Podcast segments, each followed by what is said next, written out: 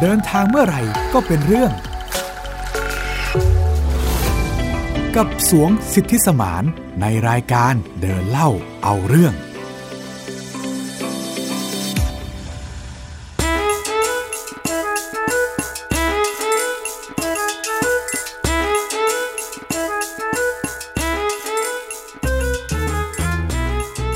สวัสดีครับ ออกเดินทางกันอีกครั้งกับผมสวงสิทธิสมานนะครับ และพบกับหมิวอัยดาสนศรีค่ะ ที่จะเป็นผู้ร่วมเดินทางไปกับสวงในครั้งนี้ กับรายการเดินเล่าเอาเรื่องค่ะ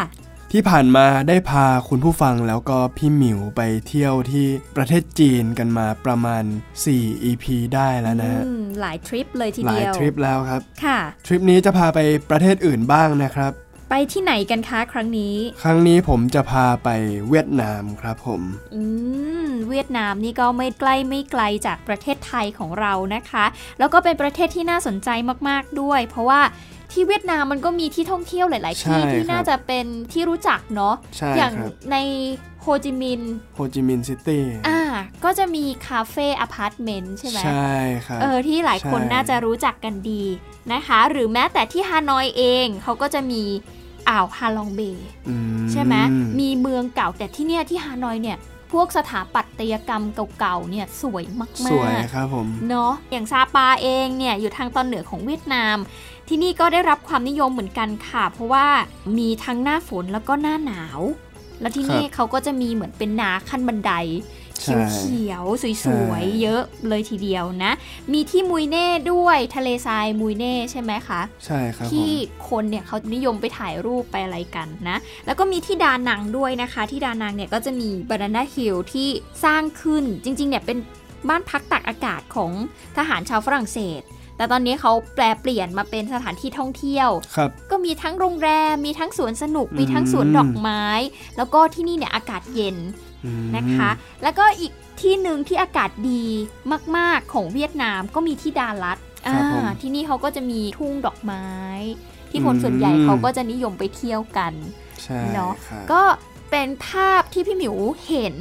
จากการท่องเที่ยวของเพื่อนๆ หรือจากการที่เราดูรีวิวเพื่อเตรียมตัวที่จะไปท่องเที่ยว เราก็จะเห็นสถานที่สวยงามเยอะเลยทีเดียว แต่อีกหนึ่งสิ่งที่รู้สึกว่าเวียดนามเนี่ยเป็นอะไรที่รู้สึกว่าแปลกตาเหมือนกันก็คือเรื่องของการจราจรของเขา ใช่ครับ เออ มอเตอร์ไซค์ มอเตอร์ไซค์ ใช่หฮ เยอะมากเลย เออ เออนึกว่าไทยนี่เยอะแล้วนะ พอไปเจอเวียดนามนี่ก็รู้สึกว่าโอ้โหเวียดนามนี่คือแบบ เยอะมากจริง ๆ นะ และ คะ ขับกันคล่องมากล้น ใช่ ถนนกันเลย เออ สำหรับทริปเวียดนามเนี่ยที่ผมเลือกไปนี่คือโฮจิมินห์ซิตี้นะครับผม อืม จากนั้นก็ไปเมืองดาลัดแล้วก็ไปจบที่หมุยเน่ อ่า จากนั้นก็นั่งจากหมุยเน่กลับมาที่โฮจิมินห์ซิตี้เพื่อขึ้นเครื่องบินกลับ อ่าฮะ ที่เซี่ยงไฮ้นะครับ แล้วจุดเริ่มต้นของทริปนี้เป็นไปเป็นมายังไงทำไมถึงเลือกไปเวียดนาม จุดเริ่มต้นของทริปนี้เนี่ยครับก็คือเพื่อนของผมนะฮะ ค่ะ ชื่อว่าไข่ อ่า ผมเรียกมันว่าไข่ ไข่บ้านเราเนี่ยเหรอ ใช่ครับผม เพราะว่า อ่ะ ถ้าถ้าถ้าเรียกมันว่าใครเนี่ย เพราะถ้าหากว่าพี่หมิวถามผมว่าคนนี้ชื่ออะไร อ่า ผมก็จะตอบไปว่าใคร อ่า ใคร เหมือนถามกลับ พี่หมิวก็จะอ้าวก็คนนี้ไง ผมก็ใค ร แต่จริงๆเขาชื่อไข่ ไข่ นะฮะ อ่า ก็เพื่อที่จะไม่ให้มันสับสนก็เลยเรียกว่าไข่ โอเค ใช่ครับทริปนี้เนี่ยครับเป็นทริปที่ผมไปกับกลุ่มเพื่อนที่สนิทที่สุด ซึ่งเป็นเพื่อนร่วมมหาลัยของผมเนี่ยแหละ กลุ่มนี้เนี่ยประกอบไปด้วยคนญี่ปุ่น 2 คน อืม คนเวียดนาม 1 คน แล้วก็คนไทยอีก 3 คนรวมผมแล้ว ก็เป็น 6 คน ค่ะ ซึ่งคนเวียดนามในกลุ่มเนี้ยก็คือไข่ อ่า ไข่เนี่ยชวนเพื่อนๆในกลุ่มไปเที่ยวบ้านเกิดของเขา ค่ะ ซึ่งก็คือที่โฮจิมินห์ซิตี้นะครับ ตอนที่ไข่มาชวนเนี่ยเขาก็โฆษณาชวนเชื่อมาก ๆ ว่าเที่ยวเวียดนามเนี่ยมันมันดีอย่างโน้นนะ ดีอย่างนี้นะ อืม อาหารอร่อยวิวสวย สาวเวียดนามสวยหนุ่มเวียดนามก็หล่อ ค่ะ แต่เรื่องที่เขาโฆษณาที่เน้นมากที่สุดเนี่ยคือเรื่องของฟรีดอมเพราะว่าผมพูดกับเขาด้วยภาษาอังกฤษไงครับใช้คำศัพท์ว่าฟรีดอม ก็คือความมีอิสระ ใช่ครับผม อ่า ถ้าตีเป็นไทยก็คือมันอิสระมันฟรีอะฮะ ค่ะ ความที่ปาร์ตี้ได้เยอะ ซึ่ง กลุ่มเพื่อนผมกลุ่มนี้เนี่ยก็มีคนที่รักปาร์ตี้อยู่เยอะเลยวางแผนล่วงหน้า ซื้อตั๋วเครื่องบินแล้วก็ลาเรียนล่วงหน้าไป ค่ะ แล้วก็ถึงเวลาก็ออกเดินทางกันนะครับผม โดยรวมแล้วก็คือพวกเราเชื่อเชื่อไข่นะฮะ ค่ะ ก็คือตกเป็นเหยื่อการตลาดของไข่ไปเป็นที่เรียบร้อย ถูกต้องครับผม อันนี้คือสิ่งที่เพื่อนโฆษณาเอาไว้นะคะ ใช่ แต่ถาม ครับ สวงก่อนว่า ภาพจำหรือว่าสิ่งที่เราเคยเห็นเวียดนามก่อนที่จะไปถึงเนี่ย เรามองว่าเวียดนามเป็นเป็นเมืองยังไงบ้าง ก็เวียดนามก็เป็นประเทศเพื่อนบ้านของเรานะครับ แล้วก็เป็นคู่แข่งเรื่องการส่งออกข้าวกับประเทศเรา ค่ะ ภาพที่ผมเห็นเนี่ยก็คือ ชาวนาใส่หมวกฟางทรงสามเหลี่ยม หมวกที่ทำมาจากใบจากนะครับ อ่ะฮะ แล้วก็พายเรือ หรือไม่ก็เป็นภาพสงครามเวียดนามที่เห็นตามภาพยนตร์ฮอลลีวูด อืม ต่างๆ นี่ก็จะเป็นภาพของเวียดนามที่ผมวาดเอาไว้ ค่ะ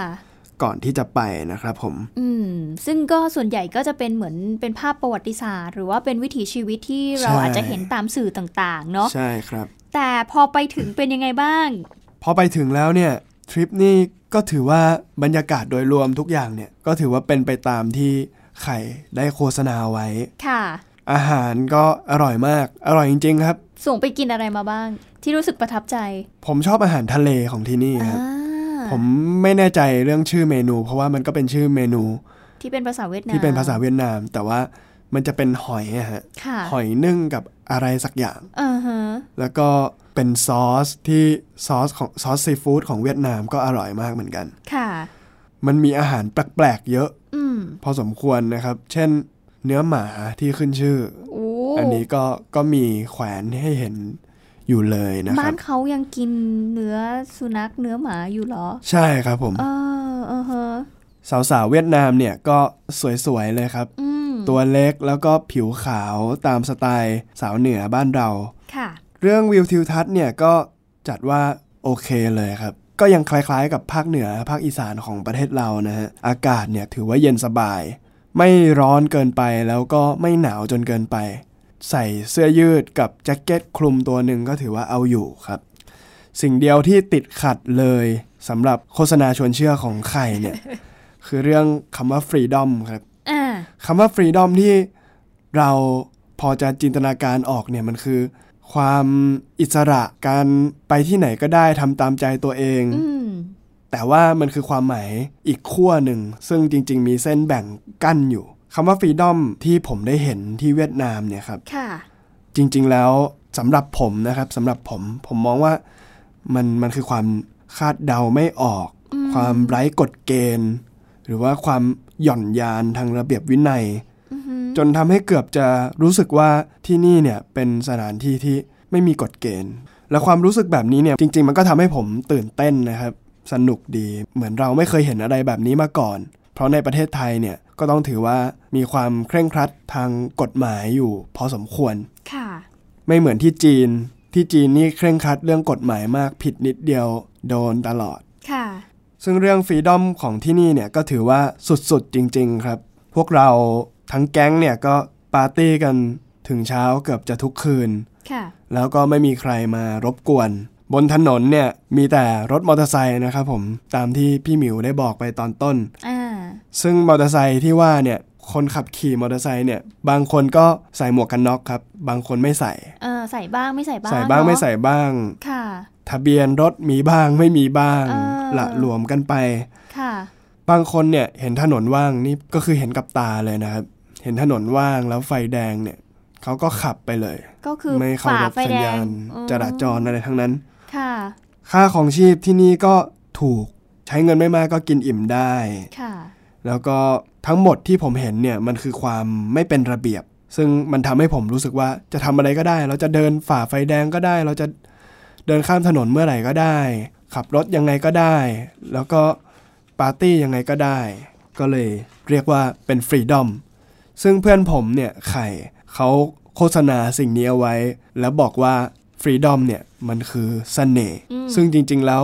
มันก็อาจจะใช่นะครับ ค่ะ แต่มันก็มีเส้นบางๆ แบ่งกั้นอยู่ระหว่างคำว่า freedom แล้วก็คำว่ายุ่งเหยิง ตั้งแต่วันแรกที่เครื่องลงที่เวียดนามเนี่ย เรากำลังนั่งรถแท็กซี่เข้าไปยังที่พัก ระหว่างทางเลย มองออกไปนอกหน้าต่างก็เจอคนต่อยกันอยู่ อืม ชกกันกลางวันแสกๆเลย ค่ะ อยู่กลางฟุตบาทเลยครับผม อ่า ก็ขับผ่านไป ก็เป็นสิ่งที่ เออ มันก็น่าตื่นเต้นตั้งแต่เริ่มทริปเลยนะ มาถึงปุ๊บก็เห็นคนชกกันเลย อ่า วันต่อมาเนี่ยครับผมได้เจอเหตุการณ์อีกเหตุการณ์หนึ่ง ไม่ใช่เหตุการณ์ที่ดีเหมือนกัน อืม ตอนนั้นเนี่ยผมกับเพื่อนนั่งกินหมูกระทะอยู่ที่ร้านแห่งหนึ่งในเมืองดัลลัสนะครับผม ค่ะ ก็ตอนตอนนี้เรา move จากโฮจิมินห์ ไป มา ที่ ที่ดารัสแล้ว แล้ว อืม ผมมองออกไปนอกร้าน อยู่ดีๆ เนี่ยก็เจอรถมอเตอร์ไซค์คันหนึ่ง วิ่งมาด้วยความเร็วสูง ค่ะ แต่ก็คือวิ่งขึ้นเนินนะครับผม มันจะเป็น อ่า เนินดัลลัสเนี่ยเมืองจะเป็นเนินเยอะ ค่ะ รถที่วิ่งขึ้นมาเนี่ย วิ่งด้วยความเร็วสูง แล้วก็ผมก็เหลือบไปเห็นอีกฟากหนึ่งของถนน ค่ะ ก็มีรถอีกคันหนึ่งวิ่งมาจากทางนั้นด้วยความเร็วสูงเหมือนกัน ก็คือสวนทางกัน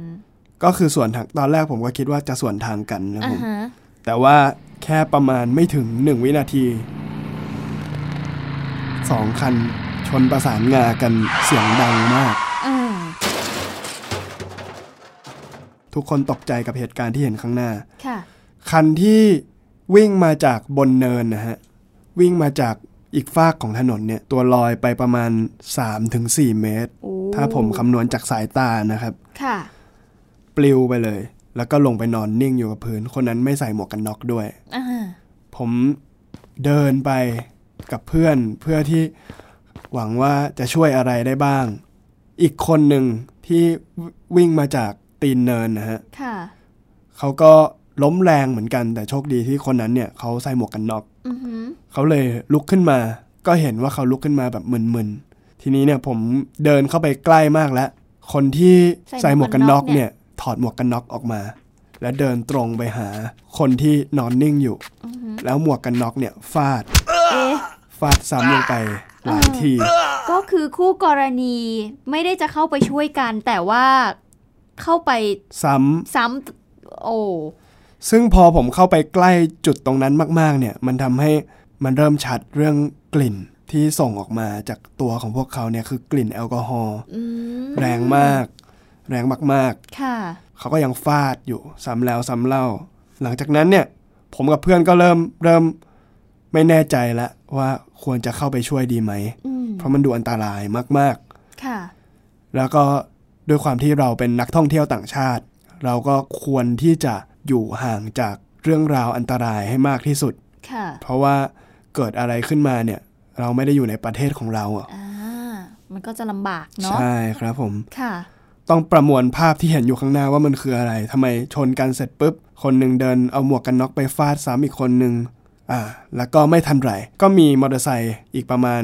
3-4 คัน ขับลงมาจากเนิน ค่ะ ขับมาจอดอยู่ตรงบริเวณที่เกิดเหตุ อือหือ คนที่นั่งอยู่บนมอเตอร์ไซค์รวมๆแล้วมีประมาณ 6-7 คนนะฮะ อ่า ทุกคนลงจากมอเตอร์ไซค์มา แล้วเดินไปรุม คนที่เขาลอยไป 3-4 เมตร แล้วก็นอนนิ่งอยู่เนี่ยก็ไปรุมรุมยำคนนั้น ค่ะ ผมงงกับภาพเหตุการณ์ที่เกิดขึ้นมาก เออหือ และได้กลิ่นเหล้ากลิ่นเหล้าก็ชัดมาก ยิ่งมีคนเยอะ อืม ยิ่งได้กลิ่นเหล้าเยอะ ค่ะ ทีนี้เนี่ยเริ่มมีรถมาจากอีกฝั่งหนึ่ง มาประมาณจำนวนใกล้เคียงกันทีนี้เนี่ยเขาก็ ตะลุมบอล น่าจะ เลย เป็น ไหม เพื่อนของคนที่ถูก คนที่ ถูก บาดกเจ็บระทืบ ลง อยู่ ไป นะ เนาะ ฮะ อือฮะ ก็ตะลุมบอลกันเลย อืม ผมก็งงงงกับเหตุการณ์ที่เกิดขึ้นข้างหน้า มันดู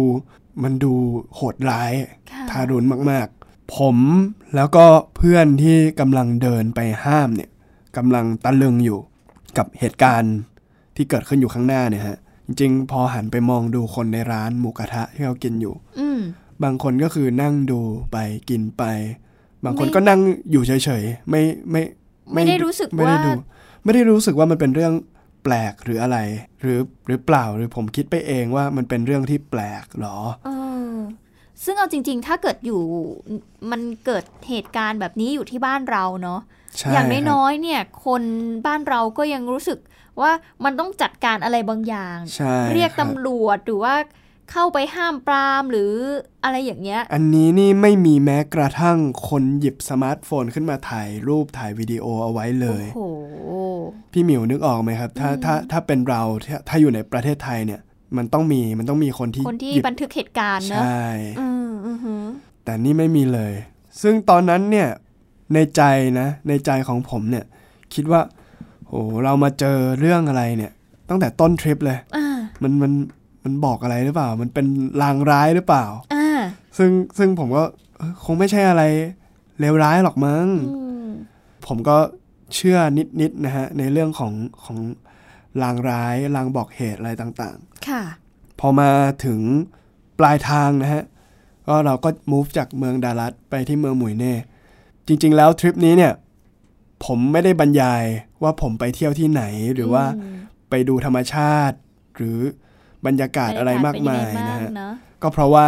จริง ๆ แล้วเวียดนามเนี่ยก็ก็เป็นที่ที่คนไทยค่อนข้างคุ้นเคย แล้วก็เป็นที่ที่คนไทยหลังๆเนี่ยก็นิยมไปกันเยอะอยู่ ค่ะ ผมก็อยากจะมานำเสนอ ให้เห็น ความ อีก รู้สึกบรร มุม ยากาศในอีกด้านหนึ่ง ค่ะ พอมาถึงหมุยหมุยเน่เนี่ยก็ต้องบอกก่อนว่าหมุยเน่เนี่ยเป็นเมืองที่ติดทะเลด้วย แล้วก็มีทะเลทราย ค่ะ ซึ่งถ้าเทียบบรรยากาศแล้วเนี่ย หมุยเน่น่าจะคล้ายๆกับบรรยากาศภาคใต้ของบ้านเรา บริเวณริมชายหาดเนี่ยครับก็จะมีเก้าอี้ชายหาดที่เอนได้ แล้วก็มีร้านอาหารซีฟู้ดอยู่ ค่ะ เราเที่ยวที่หมุยเน่ด้วยการเช่ารถมอเตอร์ไซค์นะครับผม ซึ่งเพื่อนของผมเนี่ยในกลุ่มมีมี 6 คน ค่ะ เราก็เลยเช่ามอเตอร์ไซค์3คัน อืม แล้วก็ 3 คนขับ 3 คนซ้อน ค่ะ แล้วก็ไปเที่ยวไหนก็ตามตามๆกันไป อืม ก็มาถึงจุดที่เป็นไฮไลท์ของทริปนะฮะ เราต้องการที่ที่จะไปทะเลทรายตั้งแต่ต้นแล้ว ค่ะ เพราะว่ามันอืมมันเจ๋งอะฮะ อ่า มันดูถ่ายรูปสวยอะไรเงี้ยฮะ อืม เราก็แต่งแต่งตัวกันเต็มที่เพื่อที่จะไปถ่ายรูปกันที่ทะเลทราย ค่ะ ก็เช่ามอเตอร์ไซค์ขับไปริมหาด เรียบหาดจากที่พักไป อืม ก่อนที่จะถึงที่หมายประมาณ 5 นาที ค่ะ ผมดูจาก GPS นะฮะ เพื่อนที่ขับให้ผมเนี่ย แล้วผมซ้อนเนี่ยเขาขับอยู่บริเวณไหลทาง อืม ซึ่งมันก็ติดติดๆอยู่กับชายหาดตรงนั้นนะฮะ ผมจำได้ว่าตรงนั้นเนี่ย มันมีกองทรายขนาดย่อมย่อมๆอยู่ข้างหน้า ค่ะ ซึ่งเพื่อนผมก็ขับไปเหยียบ อ่าก องทรายตรงนั้นแล้วมันลื่น อืม ทีนี้เนี่ยเราก็เลยล้มล้มมอเตอร์ไซค์เป็นครั้งแรกในชีวิตของผมที่ประสบอุบัติเหตุร้ายแรง ค่ะ ก็คือมอเตอร์ไซค์คว่ำ อ่า มอเตอร์ไซค์คว่ำเนี่ยตอนนั้นผมผมจำได้ว่ามึนมากมึนจนแทบจะมอง มัน เห็น เบลอ รอบๆมันมืดไปหมดเลยครับ อ๋อ มันเบลอไปหมด ค่ะ แต่คุณใส่หมวกกันน็อกใช่ไหม ใช่ครับผม โอเค ใส่หมวกกันน็อกอยู่ก็เลย อืม ก็เลยยังอยู่มาถึงทุกวันนี้ อื้อหือโอเค นี่คือข้อดีของการขับขี่อย่างปลอดภัยสวมหมวกกันน็อกนะคะ คุณผู้ฟัง ใช่ครับผม อ่า และยังไงคะ ก็ลืมตาขึ้นมาเนี่ย ก็พบว่ามอเตอร์ไซค์ทับขาผมอยู่ อ่า แล้วก็ทับขาเพื่อนอีกคนหนึ่งอยู่ด้วย ค่ะ ซึ่งเราที่เพิ่งล้มเนี่ย มันไม่มีแรงที่จะยกมอเตอร์ไซค์ทั้งคันออกไป อือหือ ก็เพื่อนอีกคันหนึ่งสองคัน ก็มาช่วยกันยกออกไป ตอนนั้นเนี่ยผมก็ยังลุกขึ้นมาได้ พอผมลุกขึ้นมาได้เนี่ย ตอนนั้นก็สบายใจนิดหน่อยว่า เออ ถ้าลุกขึ้นมาได้เดินได้เนี่ย ทุกอย่างน่าจะยังโอเคอยู่ ค่ะ ผมก็มึนๆแหละครับแต่แต่ก็ต้องมีสติเนาะก็เช็คตัวเองว่ามีบาดแผลตรงไหนบ้าง อ่า หลักๆแล้วหัวเข่าจะเป็นแผลที่ลึกที่สุด เพราะน่าจะเป็นจุดที่เวลานั่งมอเตอร์ไซค์แล้วล้มเนี่ย หัวเข่าน่าจะถึงพื้นก่อน อ่า แผลจากหัวเข่าเนี่ยจริง ๆ แล้วมันก็จะมีแผลยิบย่อย ค่ะ ยาวลงไปเรื่อยๆ จนถึงข้อเท้านะฮะ เป็นแผลถลอก เป็นแผลถลอก อืม เล็กๆ น้อย ค่ะ ๆ ก็จะมีอีกจุดหนึ่งที่ลึกพอสมควรอยู่ตรงข้อเท้า แล้วก็ตรงข้อศอก ค่ะ ตรงข้อมือนิดหน่อย อืม ตอนนั้นผมก็โอเค ไม่มีอะไรแตกหัก ถือว่ายังโชคดี อือหือ แต่ว่าผมมองไปแล้วเพื่อนอีกคนนึงเนี่ยลุกไม่ขึ้น อ่า อ่ะน่าจะมีอะไรที่ขาหรือเปล่า ค่ะ ผมเลยมองไปที่ขาของเขา โอ้โห สภาพขาของเขาเนี่ยทำให้ผมแบบสติกลับมาเลย อืม คือนึกว่าตัวเองเจ็บแล้วเนี่ย ของเพื่อนนี่แย่กว่าเราเยอะ ค่ะ ขาเพื่อนผมหักหักแล้วก็เห็นได้ชัด บริเวณข้อเท้ามีแผลที่ลึกมากจน อืม โอ้โหน่าจะเห็นเห็นกระดูก ข้อกระดูกเลย โอ้ เดี๋ยวนะ เอ่อทำไมสวงถึงรู้ว่าเพื่อนขาหักดูได้จากลักษณะของแผลเหรอ คือมันงอเลยครับ หมายถึงว่าขานี่คือหักกระดูกหักแล้วมัน กระ ง ดูก อ หักแล้วมันงอพับเลยครับ โอ้ยค่ะ อืม โอ้โหก็เป็นการเห็นมนุษย์กระดูกหัก ครั้งแรก ครั้งแรกที่ใกล้ขนาดนี้ ค่ะ ก็ตอนนั้นผมผมก็ตั้งสติได้ อืม ก็บอกเพื่อนว่า เอ้ยไม่เป็นไรตรงขาไม่เป็นไรหรอกมัน ก็คือปลอบเพื่อนไปก่อน ใช่ครับ โอเค ก็ต้องมีสติก็ต้องบอกเขา อือฮะ ไม่ให้ใจของเขา มันแป้วไป มั เนาะ แป้วไป อืม เขาบอกเอ้ยขาไม่เป็นไร แผลถลอกนิดหน่อย อืม เขาก็อ๋อโอเค ก็รีบพาเพื่อนไปโรงพยาบาล ค่ะ ก็ตอนนั้นก็โชคดีนะฮะ ที่มีคนเวียดนามที่เห็นเหตุการณ์เนี่ยเขาจอดมา แล้วก็ด้วยความที่มอไซค์ของผมเนี่ย พังแล้ว มันพังเลยเหรอคุณ น่าจะใช้การต่อไม่ได้ในตอนนั้น โอ้แสดงว่าอุบเป็นอุบัติเหตุหนักเหมือนกันเนาะ พอสมควรครับ ค่ะ เราก็เลยต้องยืมมอเตอร์ไซค์คนท้องถิ่น ค่ะ ให้เขาช่วยพาผมไปโรงพยาบาลกับเพื่อนของผมนะฮะ ค่ะ ก็เมื่อไปถึงโรงพยาบาลที่ใกล้ที่สุดแล้วเนี่ย ผมได้รับการทำแผลปฐมพยาบาลเบื้องต้น แล้วก็พันแผลโดยพยาบาล ส่วนเพื่อนอีกคนเนี่ยสภาพแผลแย่เกินไปทำให้หมอในโรงพยาบาลที่หมุยเน่เนี่ยไม่กล้าที่จะรักษา อืม ก็เลยบอกให้ไปรักษาที่โรงพยาบาลอื่นเถอะ อืม ตอนนั้นก็ก็ยังเข้าใจ เพราะว่าหมุยเน่ก็ไม่ใช่เมืองหลวง แล้วก็ไม่ใช่เมืองที่สาธารณสุข น่าจะเจริญที่สุดในในเวียดนาม ตอนนั้นเราก็เลย move จากหมุยเน่กลับโฮจิมินห์ซิตี้ก่อน ค่ะ ก็ตีตั๋วรถบัสนั่งกลับไปเลย ผมก็ทึ่งในเพื่อนผมมากที่ขาหักเนี่ย แต่ก็คือต้องนั่งรถจากหมุยเน่ อืม ไปถึงโฮจิมินห์ซิตี้ ฝัน นั่งรถ คือ สี่ชั่วโมงทั้งทั้งๆที่ขาหัก ใช่ โอ้โห ถามก่อนว่าเขาได้มีการดามแผลหรือว่ามีอะไรก่อนที่จะส่งตัว ให้เดินทางต่อไหมคะ จริงๆ คือพันเอาไว้ แค่พันแผล แค่ เอาไว้ พันเอาไว้ให้หยุดเลือดอะไรเงี้ยฮะ แต่ แต่เรื่องเรื่องกระดูกเรื่องอะไรอย่างงี้นี่คือเขาแค่จัดให้มันเข้าที่แล้วก็พันเอาไว้ให้มันไม่หลุดแค่นั้นเอง แต่เอาจริง ๆ ตามหลักการแพทย์เนาะเวลาที่เกิดเหตุกระดูกหักหรืออะไรก็แล้ว แต่มันจะต้องมีการดามไว้ เพื่อไม่ให้กระดูกมันขยับเขยื่นแต่การ ใช่ ที่ ครับ แค่พันแผลเอาไว้นี่มันค่อนข้างที่จะอันตรายพอสมควร และยิ่งไปกว่านั้นคือไม่มีรถรีเฟอร์ด้วย ใช่ ตอนนั้นเนี่ย เวลาประมาณช่วง 10โมงเช้าไปถึงที่โฮจิมินห์ซิตี้เนี่ย ประมาณบ่ายสองครึ่งถึงบ่ายสามเนี่ยฮะ ก็ตรงไปที่โรงพยาบาลทันทีเลย เป็นโรงพยาบาลประจำ น่าจะเป็นโรงพยาบาลที่คือเพื่อนผมไข่เนี่ยฮะ บอกว่าโรงพยาบาลนี้น่าจะดีที่สุด อ่าโอเค เข้าไปก็ต้องยอมรับว่าดีกว่าที่หมุยเน่ขึ้นมาหน่อยหนึง แต่ในที่นี้เนี่ยมันเป็นโรงพยาบาลที่ข้างหน้าโรงพยาบาลคือตลาดนะฮะ อืม เราต้องเดินผ่านตลาดเข้าไปก่อน ซึ่งผมกับเพื่อนเนี่ยต้องการที่จะทำแผลตั้งแต่บ่ายสาม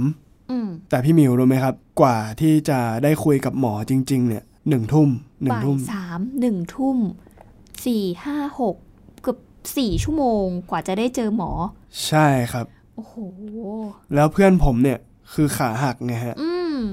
จริงๆ แล้วมันควรจะได้รับการผ่าตัดหรือว่าไปเอ็กซเรย์หรือว่าทำอะไรสักอย่างหน่อย อือหือ แต่คือพอมาถึงโรงพยาบาลแล้วเขาก็จับนั่งบนรถเข็น อือหือ แล้วก็อยู่อย่างนั้นรอรอไปเรื่อย ค่ะ ๆ จริงๆ แล้วก็มีหมอมาถามอาการอยู่ครั้งสองครั้ง พาเข้าไปตรวจนู่นตรวจนี่อยู่ครั้งสองครั้งแต่สุดท้ายแล้วเนี่ย เรารอถึงหนึ่งทุ่มแล้วเราก็ไม่ไหวแล้ว ค่ะ เราก็เลยต้องเดินตรงเข้าไปในห้องหมอเลย อืม คือแบบขอร้องเธอะหมอช่วย อืม ช่วยช่วยดูเพื่อนผมนิดนึง ค่ะ ก็ให้ไข่เป็นคนจัดการ ไปสื่อสาร ตรงนี้ให้ อือฮึ ให้คนเป็นคนสื่อสารให้ ค่ะ สุดท้ายแล้วหมอเหมือนที่หมุยเน่คืออาการมัน มันแย่ไม่สามารมัถนแย่ รักษาได้ แล้วเขาให้เหตุผลว่าโรงพยาบาลเราไม่รับรักษาชาวต่างชาติ อ๋อ ซึ่งผมก็แบบอ้าวแล้วทำไมไม่บอกตั้งแต่แรก เออ ไม่งั้นก็จะไปที่อื่นใช่ไหม อือฮะ อ๋อทางโรงพยาบาลนี้ถือว่าดีกว่าหน่อย คือเขาก็พันแผลทำแผลใหม่ให้ ดีกว่าเดิม ดามให้อะไรเรียบร้อย ค่ะ แต่ไม่ไม่ไมไม่ไม่ช่วยเหลือเรื่องการไปเอ็กซเรย์หรือว่าผ่าตัด อืม สุดท้ายแล้วเนี่ย เพื่อนผมคนนี้ก็ลงเอยด้วยการบินกลับไทย อือหือ ไปรักษาที่ที่ไทยเลย ก็ต้องตีตั๋วด่วนกลับไป ซึ่งเขาเป็นคนไทยไหมคะหอว่า ใช่ครับผม อ๋อ เป็นเพื่อนคนไทยด้วยกัน ใช่ อือหือก็มาจบที่การรักษาที่บ้านเรา ใช่ ที่ประเทศ ครับ ไทยเนาะ ใช่ครับ โชคดีหน่อยที่ไทยกับเวียดนามมันไม่ได้ไกลกันมาก ใช่ ก็ยัง แล้วตั๋ว พอจะ เครื่องบินก็ก็ราคาไม่ไม่แพงมาก ค่ะ สุดท้ายผมบินกลับไปที่เซี่ยงไฮ้เลือกที่จะไม่ต้องหาหมอหรอก เดี๋ยวทำแผลเองไปเรื่อย อืม ๆ แต่สักพักหนึ่งมันเริ่มไม่ไหวละ อืม สุดท้ายผมก็บินตามกลับไปที่ไทย บินจากเซี่ยงไฮ้นะฮะ อือหือ พอกลับมาที่ไทย เราก็ได้รับการรักษาอย่างถูกต้องในโรงพยาบาล ซึ่งอาจจะพูดได้ว่าสาธารณสุขของประเทศไทยเนี่ยถือว่าดีมากๆแล้วถ้าเทียบกับต่างประเทศหลาย ๆ ประเทศนะฮะ ค่ะ This is Thai PBS Podcast. View the world via the voice. ข้อคิดของทริปนี้เลยจริงๆ อย่างแรกเลยที่ต้องกล่าวย้ำกันตลอดเวลา คือถ้าขับมอเตอร์ไซค์เนี่ยสำคัญที่สุดคือใส่หมวกกันน็อกครับ ค่ะ ร่างกายของเราเนี่ยไม่ว่าจะล้มจะบาดเจ็บส่วนไหนเนี่ยมันไม่มี อะไร มั ที่ ม่มี จะร้ายแรงเนาะ ใช่ มันไม่มีอะไรที่จะร้ายแรงเท่ากับบาดเจ็บที่หัว ใช่ ถ้าสมองไปกระทบกระทั่งขึ้นมา ถ้าหากวันนั้นผมไม่ได้ใส่ ใส่ห ห ม ม ว ว ก ก กั กัน น น็ น็ อ อก กขึ้นมา ใครจะไปรู้ว่าวันนี้ผมจะเป็นยังไงอะฮะ อืม อีกประการหนึ่งก็คือซื้อประกันนะฮะก่อนไปเที่ยว หลายคนชอบละเลยในเรื่องนี้เหมือนกันเนาะ ใช่ครับ รู้สึกว่า โอ๊ยมันไม่จำเป็นต้องซื้อก็ได้มั้งเราคิดว่า ใช่ เราน่าจะ ครับ ดูแลตัวเองได้ แต่ใครจะไปรู้ว่ามันอาจจะเกิดเหตุการณ์ที่เราไม่คาดคิดขึ้นมา ใช่ครับ เออ ก่อนไปเที่ยวเนี่ย แม่ผมแม่ของผมเนี่ย คุณแม่ของผมเขาย้ำมาไว้อยู่สองเรื่องคือ ซื้อประกันก่อนไปเที่ยวด้วยนะ อ่า แล้วก็อย่าไปขับมอเตอร์ไซค์ที่โน่นนะ อืม แต่เราดันทำผิดกับที่ให้สัญญาไว้กับเขาหมดเลย ค่ะ ก็คือ คือ สวงก็ไม่ได้ซื้อประกันด้วยเหมือนกัน เพราะว่าเห็นถึงความประหยัดครับ อ่า ตอนนั้น ห็ไหม เราเราเราก็เป็นนักเรียนคนหนึ่งเราก็ ค่ะ ไม่อยากจะเสียเงิน โดยที่เราไม่เห็นความสำคัญของประกัน ค่ะ ซึ่งหลังจากนั้นก็เป็นบทเรียนมาตลอดชีวิตแล้วฮะ อืม แล้วก็เรื่องเช่ามอเตอร์ไซค์เนี่ยจริง ๆ แล้วผมไม่ได้อยากที่จะนั่งมอเตอร์ไซค์ขนาดนั้น เพียงแต่ว่าเราต้องตามกลุ่มเพื่อนนะฮะมันเป็นความต้องการของคนในกลุ่ม เราก็ต้องทำตาม ก็จริง ๆ แล้วการนั่งมอเตอร์ไซค์เนี่ยถือว่าอันตรายนะฮะเพราะว่าถ้าล้มครั้งหนึ่งแล้วเนี่ยเราเป็นเนื้อหุ้มเหล็กนะนะ อ่า ใช่ ค่ะ ก็ ก็ต้องดูแลตัวเองดีๆ ครับผม การจะไปเที่ยวแต่ละทริปต้องทำการบ้านต้องมีประกัน แล้วก็สำคัญที่สุดเลยคือ ระวังเรื่องความปลอดภัยนะฮะ ค่ะ จะได้ไม่ต้องจบเหมือนผมที่ต้องไปเที่ยวที่โรงพยาบาลของ อืม เวียดนามนะฮะผม ค่ะ แต่เอาจริง ๆ การเดินทางครั้งนี้ของสวงก็อาจจะไม่ได้มีเฉพาะมุมที่มันรู้สึกไม่โอเค หรือรู้สึกแย่เนาะ ใช่ หรืคอรับ เหตุการณ์ร้ายๆที่ได้แบ่งปันให้คุณผู้ฟังได้ฟังกัน แต่อยากจะให้เห็นถึงสองมุมว่าในขณะที่เราไปท่องเที่ยวเนี่ย มันก็จะมีทั้งสองมุมแหละ มีทั้งความงดงามของสถานที่ท่องเที่ยวที่เราไป ใช่ครับ และอีกมุมหนึ่งที่เราอาจจะไม่คาดคิดอย่างเรื่องร้ายๆที่มัน ถูก เกิ ต้ ด องครับ ขึ้น หรือวิถีชีวิตความเป็นอยู่ของคนที่นั่น ใช่ครับ ที่เราอาจจะมองว่ามันแปลกเนาะ ใช่ มันไม่เห็นเหมือนที่บ้านเราเป็นเลย ใช่ครับ หลาย ๆ อย่างเกิดขึ้นในทริปนี้ทริปเดียวนะคะ คุณผู้ฟังก็เป็นอีกหนึ่งประสบการณ์ ใช่ ที่ ครับ สวงเอามาแบ่งปันให้ได้ฟังกันเนาะว่าการเดินทางแต่ละครั้ง มันไม่ได้มีแค่ความงดงามอย่างเดียว ใช่ครับผม แต่มันยังได้เห็นอีกมุมหนึ่งที่เราอาจจะไม่เคยเห็นก็ได้ค่ะ ก็ยังมีการเดินทางให้พี่หมิวแล้วก็คุณผู้ฟังได้ติดตามกันอีกใน EP ต่อ ๆ ไปนะครับผมก็ติดตามกันด้วยนะครับผมในรายการเดินเล่าเอาเรื่องกับผมสวงสิทธิสมาน แล้วก็มิวอัยดาสนศรีที่เว็บไซต์ www.thaipbspodcast.com วันนี้หมดเวลาของพวกเราแล้วค่ะ ติดตามกันได้ครั้งหน้าสำหรับวันนี้สวัสดีค่ะ สวัสดีครับ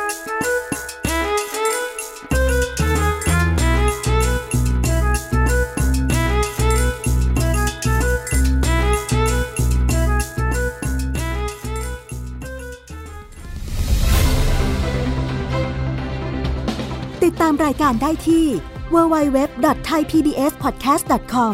แอปพลิเคชัน Thai PBS Podcast หรือฟังผ่านแอปพลิเคชัน Podcast ของ iOS Google Podcast Android Podbean SoundCloud และ Spotify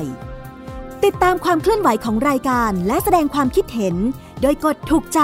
ที่ facebook.com/thaipbspodcast